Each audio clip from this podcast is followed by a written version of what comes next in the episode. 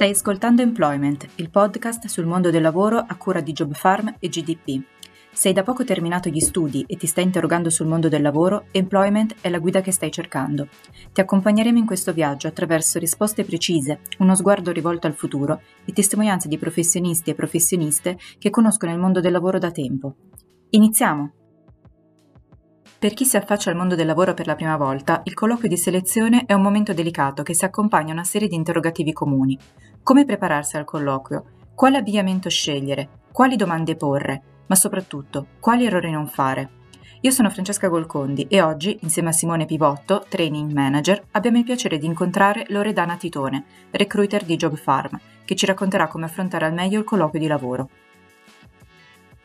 Ciao Francesca, ciao Loredana, benvenuti a tutti i nostri ascoltatori a Employment. Ciao Francesca, ciao Simone, grazie per avermi chiesto di partecipare e poter parlare anche ai giovani rispetto alla gestione, per esempio, del primo colloquio di lavoro. Grazie a te Loredana. Senti, la tua esperienza nel settore delle risorse umane naturalmente ti ha permesso di confrontarti con tanti giovani che sono alle prese con le loro prime esperienze lavorative. Hai notato delle difficoltà che li accomunano durante il percorso di selezione? Beh, sai, c'è una difficoltà che secondo me accomuna un po' tutti. Giovani e meno giovani comunque direi, ma soprattutto i giovani perché sono inesperti, hanno poco abituati più che altro ad affrontare colloqui di selezione. Il senso è questo, cioè il colloquio di selezione è un momento di valutazione e quindi in quanto tale, come dire, coinvolge emotivamente anche la persona. Ecco cosa succede, che magari i giovani sono meno abituati, ad affrontare colloqui di selezione, meno abituati a saperli gestire e molto spesso questo aspetto emotivo, come dire, fa andare fuori focus, iniziano a parlare di se stessi un po' a braccio, dimenticando che quello è un colloquio di selezione e certo, che le risposte naturalmente sono fonte di valutazione, no? L'emotività gioca sempre brutti scherzi, insomma. A volte sì, ma anche per gli adulti, non solo per i giovani. E, infatti per questo motivo ti abbiamo chiamata, perché vogliamo individuare insieme a te alcuni errori da non fare durante il colloquio di selezione. Vogliamo partire con il primo? Sì, allora per esempio, uno dei colloqui che è uno degli errori, abbastanza frequenti, è quello di non ricordarsi cosa c'è scritto nel CV. Ecco, sembra una cosa banale, no? Perché il CV rappresenta, la propria storia, il racconto delle proprie esperienze, ma talvolta i candidati, o hanno messo delle informazioni che sono poco aderenti alla realtà, sono delle informazioni che nel tempo si sono cambiate e quindi non dimenticano dimenticano cosa c'è scritto. Ecco, per esempio vi racconto questo aneddoto molto, molto banale. Questa candidata per una posizione appunto nelle risorse umane in realtà nel curriculum aveva scritto che aveva avuto un minimo di esperienza in questo settore e quindi dicevo bene, vedo che lei ha lavorato nelle risorse umane no, ma io non ho lavorato in questo settore. E in pratica che cosa poi è venuto fuori? Che aveva scritto questa dicitura, in realtà era una forzatura rispetto alla mansione e non si ricordava neanche di averla scritta. E quindi era come se io stessi parlando con una persona diversa da quello del curriculum. Ecco, sono errori di ingenuità, possiamo dire così, però è bene rileggere il proprio curriculum prima di affrontare naturalmente un colloquio. Bene, grazie. Quindi ovviamente riporre attenzione a quello che si dichiara al selezionatore anche per iscritto, mi sembra evidente. Senti, oggi sono a disposizione dei candidati moltissimi strumenti per entrare in contatto con le aziende, penso ad esempio a LinkedIn e non solo, e che ovviamente ti permette di capire un po' l'interlocutore che hai davanti attraverso i post che pubblica, ma anche magari entrando in collegamento con i dipendenti che già lavorano in quella realtà.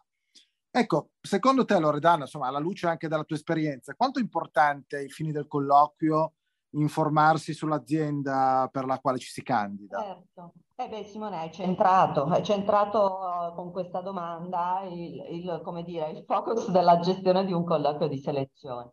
Nel senso che le informazioni che i candidati possono raccogliere sull'azienda, sul personale, sul clima, sulla tipologia, sulla mansione naturalmente dall'inserzione, sono fondamentali, rappresentano in un certo senso, come dire, anche il timone nella gestione del colloquio. Ok, per cui se io mi candido per un'azienda che, faccio un esempio banale, ha un'impostazione molto friendly nella gestione dei rapporti, ecco, i propri dipendenti magari hanno anche, c'è questo clima aziendale all'interno dell'azienda, la mia candidatura, il mio modo di fare dovrebbe essere durante il colloquio allineato, ecco, con questa informazione che ho raccolto naturalmente dal web. E quindi per questo, in questo senso, ecco, le informazioni sono la bussola nella gestione di quel colloquio specifico. Senti, ma la gente normalmente lo fa o non lo fa? Cioè, così bisognerebbe fare. Il tuo polso qual è però? Allora, lo fa poco, lo fa molto poco ed è un peccato, e oltretutto, ecco, c'è un'altra informazione che viene fuori, il fatto che la motivazione magari è un po' bassa. Cioè, se io mi candido ad una posizione e non sto neanche lì a, come dire, fare lo sforzo di andarmi a informare sull'azienda, sul settore, sul ruolo, sulle mansioni che appartengono a quel ruolo, io sto dicendo anche che non sono molto motivata e probabilmente non sono molto interessata. Quindi ecco, ci dà un'informazione anche su questo. Perfetto. Infatti noi pensavamo proprio al concetto di superficialità quando ci si candida, e volevamo sapere qual è l'atteggiamento giusto da tenere durante un colloquio di lavoro, cosa bisogna evitare. Certo. Ecco, la superficialità molto spesso, ecco, è anche una condizione di difesa, come dire, diamo anche un po', ecco, mettiamoci anche nei panni di risorse giovani che affrontano appunto una situazione stressante. È una situazione di difesa e quindi il non fare, per esempio, domande, quindi mostrare un atteggiamento, come dire, superficiale, ecco, non sempre è un disinteresse nei confronti della selezione, molto spesso potrebbe anche essere, come dire, un timore nel fare le domande per evitare di sbagliare. Altre volte invece è proprio disinteresse. Quindi probabilmente, ecco, possiamo invitare tutti i candidati a fare uno sforzo in più per porre delle domande attinenti alla posizione, delle curiosità. Ecco, e questo porre delle domande sicuramente fa uscire da quella bolla di superficialità, insomma, che dicevi tu, Francesca. Altro grande classico del colloquio di lavoro, lo sappiamo, è la domanda, insomma, sulle esperienze passate, certo, lavorative naturalmente. Come, se io fossi il candidato, come mi devo porre, che spazio gli devo dare? E qual è il taglio giusto che devo adottare per raccontare la mia esperienza? Certo, allora, intanto, se tu fossi il candidato ti direi, Simone, non parlare male delle esperienze precedenti, nel senso che intanto se un'ex esperienza è definita, dei motivi ci saranno stati, ok? Però nel momento in cui si è fatta sicuramente, ecco, ci sono stati degli aspetti interessanti, cioè tutte le nostre esperienze comunque ci fanno crescere, anche se sono delle esperienze magari che si concludono in maniera non felice, sono delle esperienze importanti che ci permettono di essere quello che siamo noi adesso.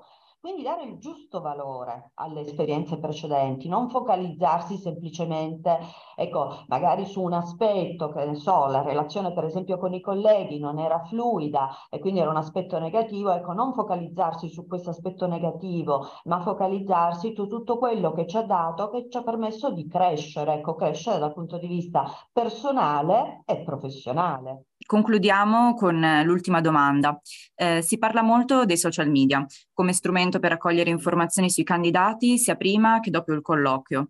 A tuo avviso, quanto è diffuso questo fenomeno e che cosa ne pensi di questa abitudine?